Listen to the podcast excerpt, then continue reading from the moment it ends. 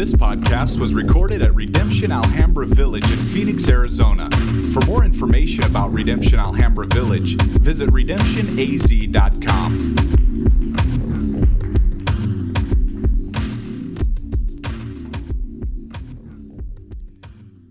Yeah, how y'all doing? Good.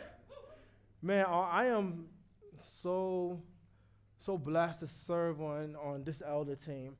Um, God has shaped and molded me so much by um, putting these people inside of my life.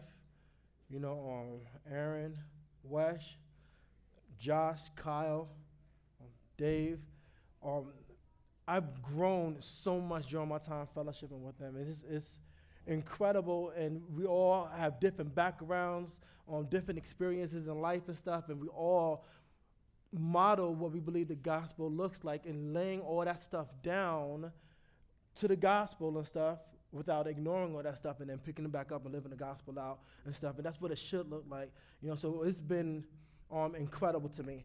Another thing that's been incredible um, was that journey that we went through through the book of Psalms. That was hot, man. It was dope. You know, it was cool because we went, we took a break from how we normally preach, and we preach through it more meditatively, looking at the book of Psalms and going through certain select verses or books inside the book of Psalms. And now we're coming back to how we normally preach, and we're going into the Sermon on the Mount, which is in Matthew. So if you grab the Bible already, on put your finger on Matthew chapter 5, verses 13 to 16. That's where we're going to be be camping out at. How many of you ever heard the term a city on a hill? You it's a pretty common term. You know, we've heard it tons of time. The term itself was put in the national spotlight during the end of Ronald Reagan's presidency. He was at the end of his pres- presidency, and then they was doing uh, one of those presidential speeches that was broadcasted for the entire nation, right? And he was talking about his last eight years in the office and how much he felt he had impacted the, the country. And then what he did was, according to him, he um, quoted John Winthrop, right? Who was a, a Puritan and a governor at some point in time. But he quoted John Winthrop with the term a city on a hill, right? So when he quoted John when he said a city on a hill. Now, first of all, when you think about a city on a hill, you think about this place that's that's raised up, that's not on ground level. So whenever you think the idea of a city on a hill, you think of something that's on a higher level than the rest of everything else. So that thing becomes a point of reference. You following me? Right? So that city of the hill becomes a point of reference because it's higher than everything else. It stands out compared to everything else, right? So when Ronald Reagan used the term and when John Winthrop used the term, they was both talking about America, right? He was trying to cast vision for America, and he said that he views America as that, that city on a hill. So for both of them, basically what they were saying is that they view America as the point of reference for the rest of the world, right? That's basically what he was saying that they view America as the point of reference, the city on a hill, the point of reference for the rest of the world. And America has adopted that same type of mindset. We view ourselves as the point of reference for the rest of the world. You know, we don't look at the rest of the world to get our cues. We view ourselves in our own arrogance and our own pride. We view ourselves as that city on the hill. But how many know that even though Reagan said he was quoting John Winthrop, that neither one of them was being original, they was quoting somebody else. Both of them was quoting Jesus, the one who actually said the term that they was actually quoting at that time and moment. Now, when Jesus said this term, guess what? He wasn't talking about America. He wasn't saying in the future there would be this place called America. that wasn't what was happening there. He wasn't talking about America. He wasn't talking about Rome. He wasn't talking about Egypt. He wasn't talking about any of the earthly kingdoms at that time. He was talking about the church. The church was that city on a hill that he was talking about. He was talking about the church, a community of believers proclaiming and displaying the kingdom of God both collectively and individually through all areas of life. This is who he's talking about here. They was displaying the kingdom of God where the rule and reign of Christ inspires the actions of the members of his kingdom. He's saying, You are that city on the hill. So they, the church, was that point of reference. We, the church, are that point of reference. Today we're covering verses 13 through 16. Verses 13 through 16 talks about the church's role in the world. So I want to read those verses. If you guys can stand with me so we can read those verses. We stand because we want to honor the God that wrote those verses, the God that predestined that we will be sitting here together going through those verses. It's acknowledging that He's in control and these are His words, not ours.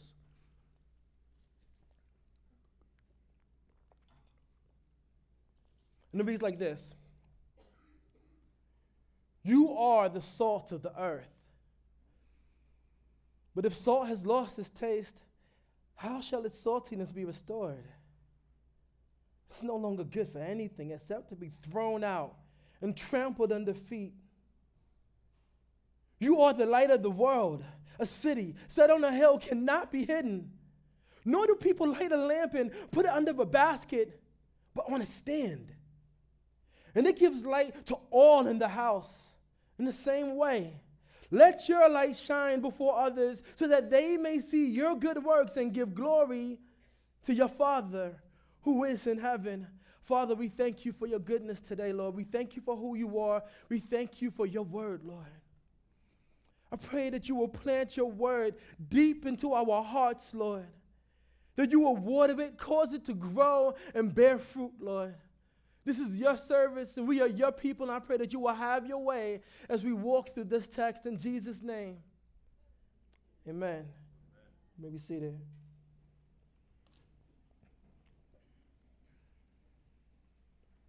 All right. So I'm gonna, I'm gonna go in at this, and I'm gonna pick up where Aaron left off at last week right? So it's sort of like, you know, when you watch the movies and you're watching the series, and then for the next week, what they do is start a little bit back where it was to, like, to carry you over, just in case you missed the last week, right? So I want to start there. We're in the book of Matthew, right? And what's going on is, is Jesus, he was traveling through all these different areas like Galilee, the Diaspora, all these different areas. And what he was doing was he was proclaiming the kingdom of God and displaying the kingdom of God by healing people and casting out demons and things like that. So he was talking about the kingdom of God and in his healing and this casting out demons. It was the first time that people have seen something like that happen right? They've been hearing about the kingdom of God for a minute because John the Baptist came. And John the Baptist was talking about the kingdom of God. And now Christ is here and it's like, man, the kingdom of God is at hand. It's here. Let me show you what it looks like. In there, there is no sickness. And in there, there is no demonic possessions. And he's, he's casting out demons and he's healing people and word starts to spread all over about this guy that's, that's, that's talking in such of a way that's commanding things. And he is healing people. And, and people are, are starting to bring their sick and they're bringing their lame and they're bringing their, their cousin billy who's possessed right? And ray ray and them. Like ray ray need to get delivered. He coming.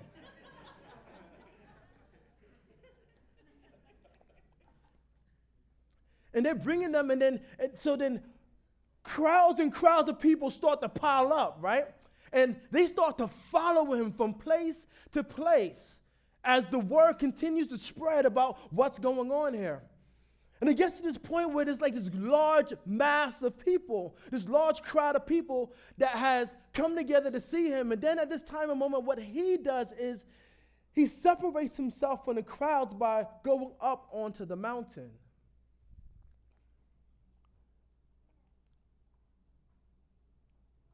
Now, when he separates himself and goes up on his mountain, the, di- the disciples do the same thing. They just separate themselves too, and they go up on the mountain after him. And the crowds, they stayed ground level. Now, once Jesus and the disciples put some space between them and the crowds, he turns his focus towards his disciples and he starts teaching them directly. That's when he goes into the Beatitudes, right? He gives them these politics of the kingdom. He goes into the Beatitude and he, says, This is what it looks like to live inside of the kingdom. And, and, he, and he's calling them blessed and he gives them these politics of the kingdom. The reason I wanted to backtrack and point out that he taught the Beatitudes first before this lesson of salt and light, because I felt it was intentional that that section followed right behind the Beatitudes. It means something specific here.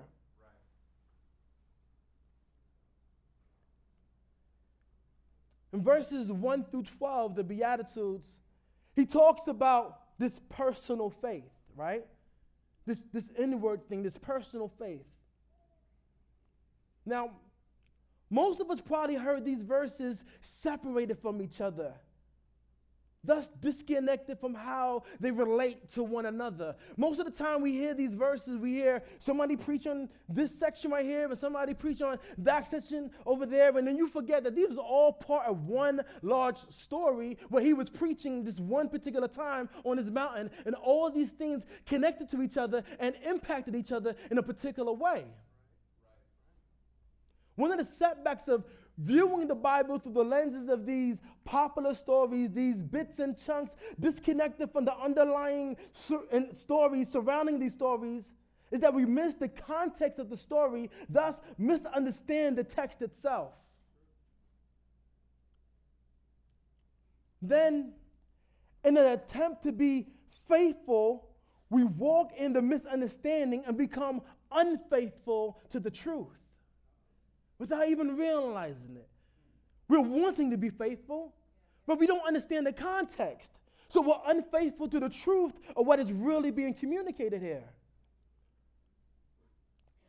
So, verses 1 and 2 talk about the, the values of this personal faith of the kingdom that leads into verses 13 and 16, where he talks about a public faith that affects and is seen by others displaying the kingdom.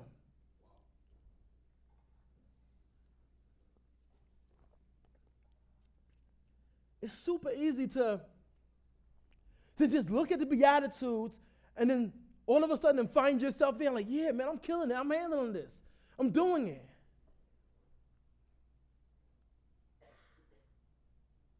But that's when you're looking at yourself disconnected from everything else. What he's saying is if you think living out the politics of the kingdom described in the Beatitude, preached on by Aaron last week, is done secluded from the tensions of this world, isolated from the brokenness of others, you're missing the point. You're missing it big time. Trying to walk out the Beatitudes in isolation easily leads to self righteousness. Easily. That's because you become your own tension point. You become your own measuring stick. It's like that dude was like, yo, I can fight real good. Because I was in the gym boxing the punching bag. Uh, uh, uh. I even kicked it. but dude ain't in no real fights though, right? Get socked up, son. Like, hold on. Chill. Everything is going out of control here. Nah, man. You gotta know how to punch while somebody's swinging at you, right? Punching bag don't do that.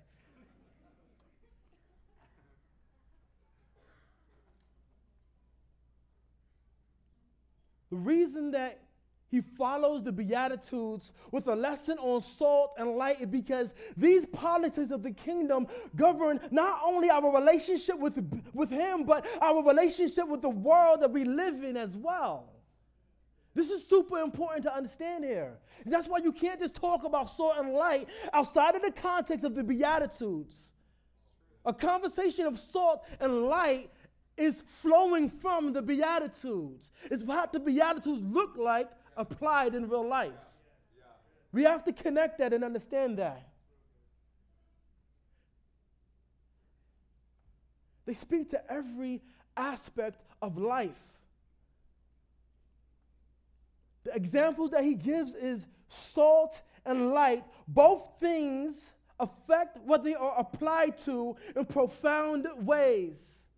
Both things affect what they are applied to in profound ways. The key words is applied and effect. Those are the key words. Applied and effect. Salt is intentionally applied to produce an effect. Like you don't look at your steak, like I wish that steak had a little bit of salt. And then look at the salt and be like,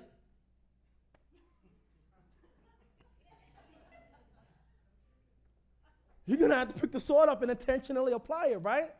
You don't go into a dark room and say, I wish there was light inside here. You go to the light switch and or you light a candle, or you know, if you ain't pay your electricity, or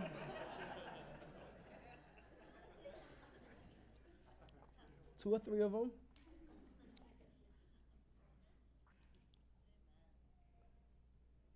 Salt is intentionally applied to produce a, an effect. Light is intentionally applied to darkness to produce an effect. As a matter of fact, it's the effect that they have as a side effect of application that solidifies its worth. It verifies its worth. It said it really is worth this. Look. Verse 13 starts off like this it says, You are the salt of the earth. Notice he didn't say, You can one day become the salt, you can work hard to achieve saltiness. He says, You are the salt of the earth. He made a statement of identity. This is who you are, the salt of the earth. Let me explain that to you. He's making a, state, a statement of their identity in Him. Now, in their context, this articulated so much because of how much salt was used by various, for various different things in, in everyday life.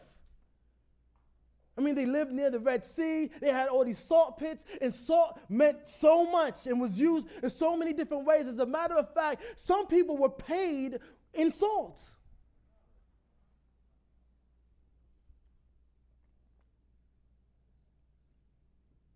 So when you start thinking of some of the uses of salt, you start to see how God uses the church. Back then, salt was used for healing. The church is God's agent of healing inside of the earth. He's God's agent of healing inside of the earth. And healing, is, when I say healing, I'm not just talking about miraculous healings, which, which I believe still happen. I'm not talking about miraculous healings like from, from physical ailments, but people are hurting and need healing in so many different ways. There's emotional healing, there's spiritual healing, there's soul healing. And the church is God's agent of healing inside of the earth.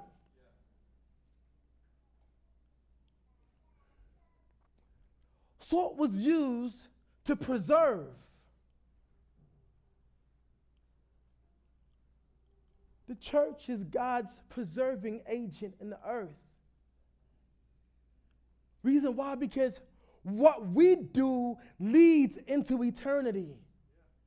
Right? What we do isn't for the, the temporal. What we do leads into eternity. It's a part of eternity. Christ started the work. Now he preserves and adds on to the work through us. And then he comes and completes the work when he returns. So the stuff that we do are a part of eternity. So the things that we do apply directly to the kingdom of God because it's a reflection of a kingdom reality to be fully realized upon his return.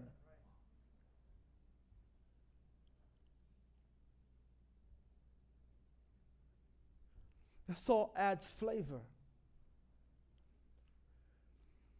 If we were if we are intentionally engaging culture intentionally engaging the arts intentionally engaging society and others then we act like salt when applied to food bringing out the beauty the taste and the flavor of that food. When we engage areas like art culture and society and i'm not talking about mimicking them but displaying the true kingdom reality of them we then, in effect, bring out the true beauty, taste, and flavor of art, culture, and society the way it was meant to look.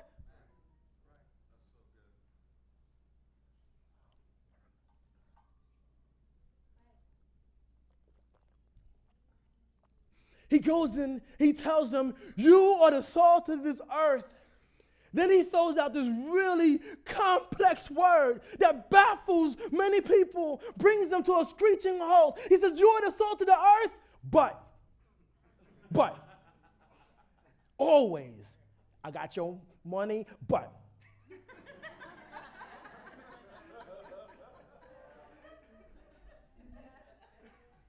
When you, as soon as you hear but, your ears perk up, right? Ears perk up. But you are the salt of the earth. But if salt has lost its taste, how shall its saltiness be restored? It's no longer good for anything except to be thrown out and trampled under feet. Notice he didn't say you stop being salt, but instead questioned the display of the characteristics of the salt. Because we are unintentional with the application of who we are doesn't change the fact of who we are. We are now just people who are not walking in our identity. We are like salt that doesn't heal, salt that doesn't preserve, salt that doesn't add flavor, which will be salt that I will not buy.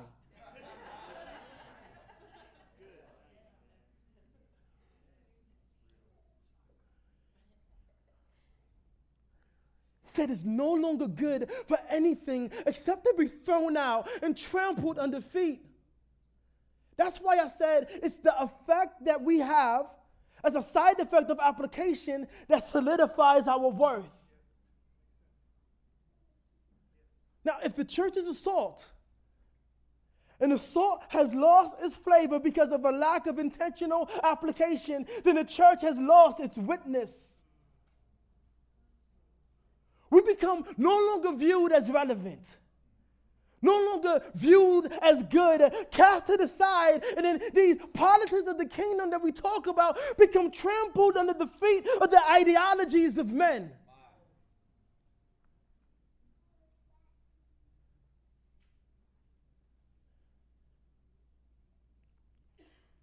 People seeking to fill a void.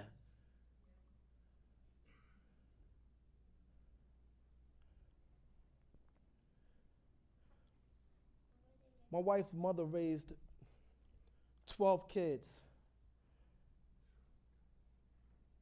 Most of that time on her own. So when Father's Day comes around, the feel for her, the feel for the kids is like, man, Father's Day come around. I want to celebrate you because you was a father to me. And she knows that, man, I was a father to them.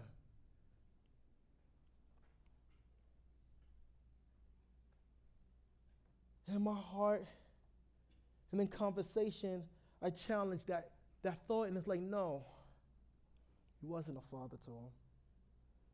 You was a mother trying to fill the role of a father. A mother trying to fill a void that she wasn't created to fill.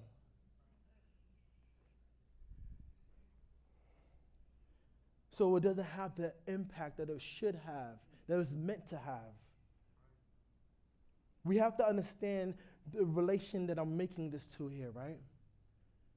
Where you have people that are trying to fill the void of the church that they weren't created to fill, so it doesn't have the impact that it's meant to have. That's right. That's right. Because they weren't created to be salt and light.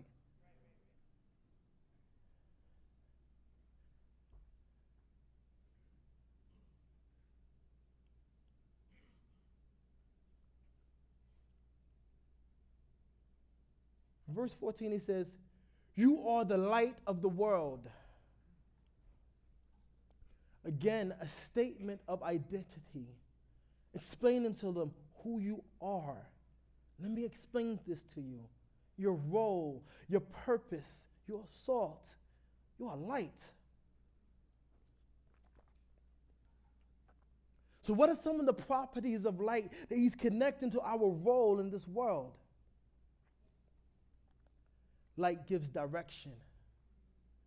Light exposes truth, exposes a reality. Light enhances beauty.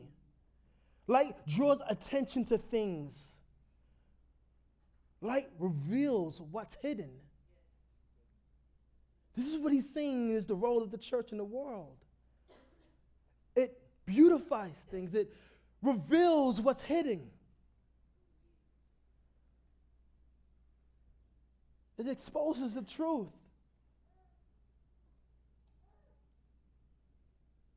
In a world where people are feeling around in the darkness, looking for God in the midst of brokenness, we turn on the lights and we say, He's right here.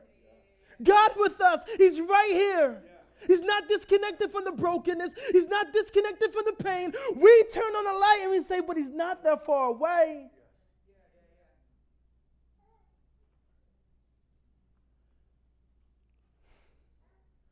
The rest of that verse says, a city set on a hill cannot be hidden. That's a gift and a curse, though, right? Because the gift part is, man, when you're doing what you're supposed to be doing, it will get noticed and, and people will, will look and connect it to God. But that complex, deep word that baffles the minds of many. But when you're not doing what you're supposed to be doing, guess what? It can't be hidden. People see. They know that you're not doing what you're supposed to be doing. They know that you're not in your place. They know this thing. This is why you get cast to the side. If they didn't expect something, they wouldn't want to cast you to the side. But because they expect something, and you're not walking in it, you're not sitting in it, you're not being it, then you become useless.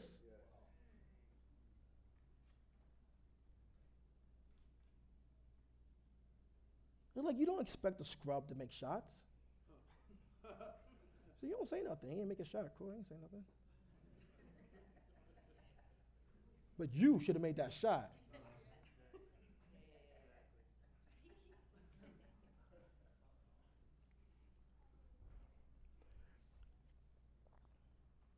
Church is that city set on a hill. You think about the term, or you just set on a hill. He doesn't say a church trying to build itself onto a hill, but set onto a hill. Uh-huh. This talks about the intentionality of the one that set it there, the architect that decided that that city would be on the hill. Yes. So you have to consider the motives of the one who put it there. It's like if an architect decides to build a home on a hill, he has at least two things in his mind when he decides to do that. He's thinking ahead, right? So he's thinking, one thing he's thinking about is the perspective of those on the hill. How they would look at the city. They see the city from a different perspective than everybody else that's ground level. That's right. That's right. He knows this. The church is that city on a hill. We are the ones that have that elevated vantage point.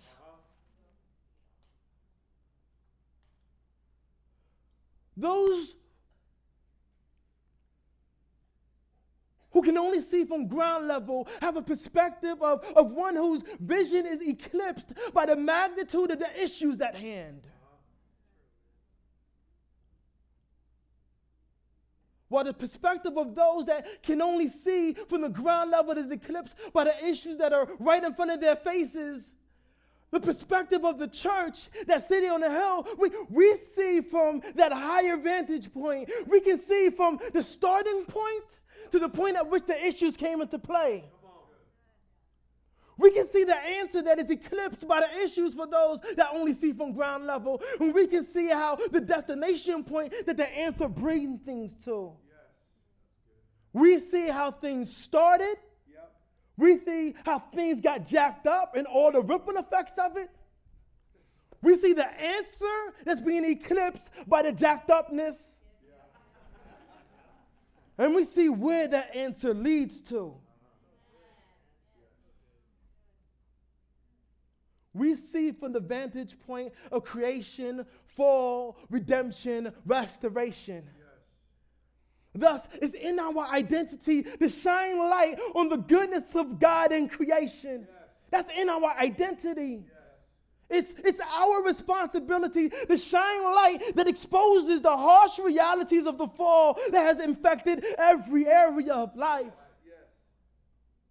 It's our job to shine light that reveals the good news of Christ's work, Christ's redemption on the cross, and how that good news really is good news to the brokenness that people live in every single day that rears its ugly head in so many different ways, shapes, and forms. It's our calling to shine light that leads people to the hope of restoration found in Christ. If a light is going to be a point to lead you to a particular direction, then we need to know the light that we're shining leads you to a particular direction, and that's hope in Christ.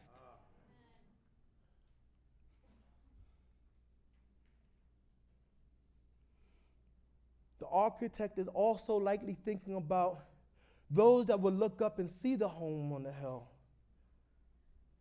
See, because that home is elevated from everywhere else, it becomes the point of reference. Yes. We are that point of reference. Yes. Verse 15 says, nor do people light a lamp and put it under a basket, but on a stand, and it gives light to all that's in the house. 1 Corinthians 4 and 1 reads, This is how one should regard us as servants of Christ and stewards of the mysteries of God. A steward is someone who has been entrusted to manage something that belongs to somebody else that's extremely important. The mysteries of God is the light of the gospel, and He's entrusted us with that light.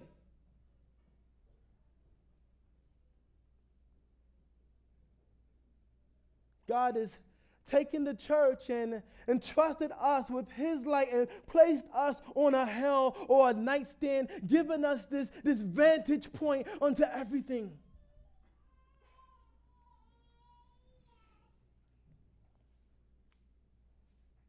There are so many movements and organizations out there that try to meet the need of the broken or respond to the issues. Everybody's looking for answers, but when, when you don't have a perspective that's from the vantage point of the gospel, then that answer starts and stops with the issues, and it's not comprehensive enough to handle the true magnitude of the brokenness. And then when that reality sets in, truth becomes overwhelming and it gives birth to hopelessness. Wow.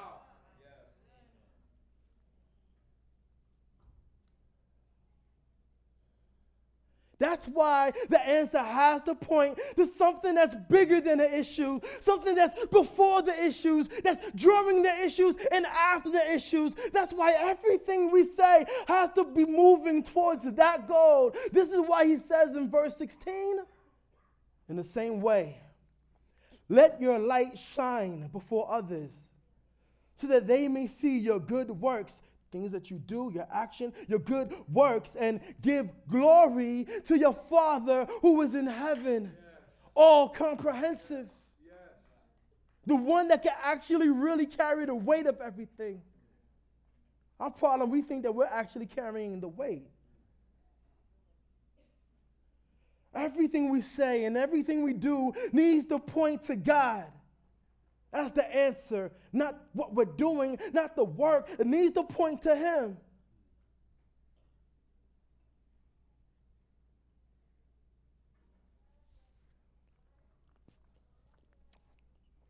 The band can come now.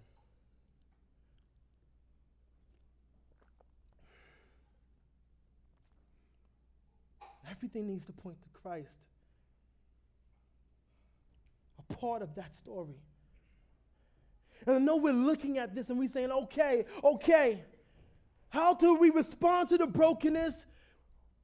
Raise our Christian flags in the air and sing, Onward, Christian soldier, and put an end to all the brokenness in the world. Uh, come on now. Come on, bro. But, that complex word again. But, what if we wasn't called to bring an end to the brokenness? What? What if? What if we wasn't called to bring an end to the brokenness, but instead be salt and light in the midst of the brokenness, and Christ Himself was the end of the brokenness? What if? What if the Bible wasn't lying when he says the wheat and the tare will grow together and when he returned, he would separate? What if it was actually true when it said that? What if?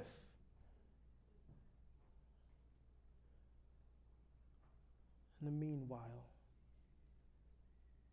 what we're called to be, a reflection of identity, is we are salt and light.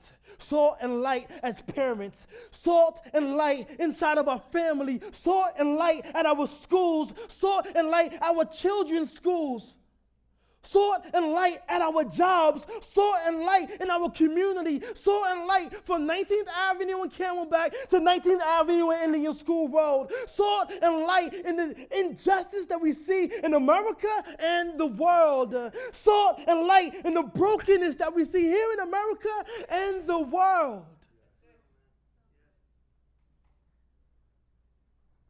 This is who we are.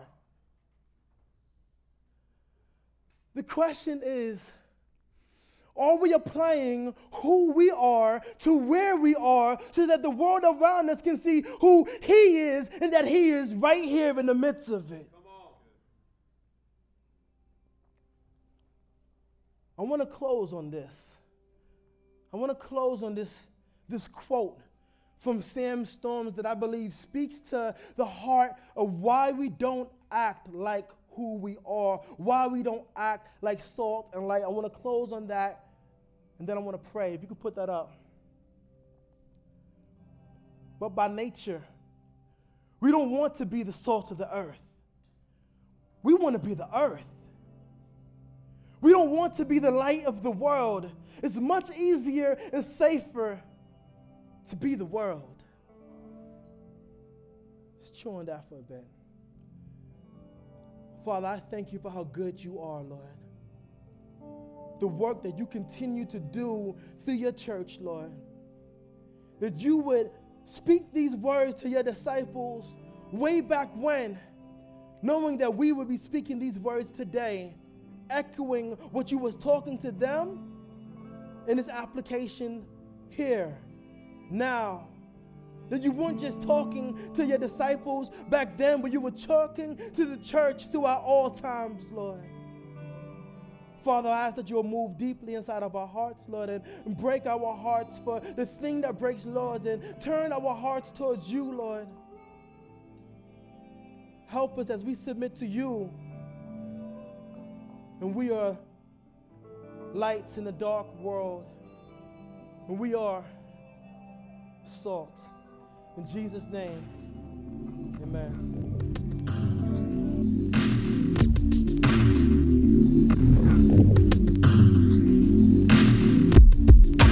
This podcast was recorded at Redemption Alhambra Village in Phoenix, Arizona. For more information about Redemption Alhambra Village, visit redemptionaz.com.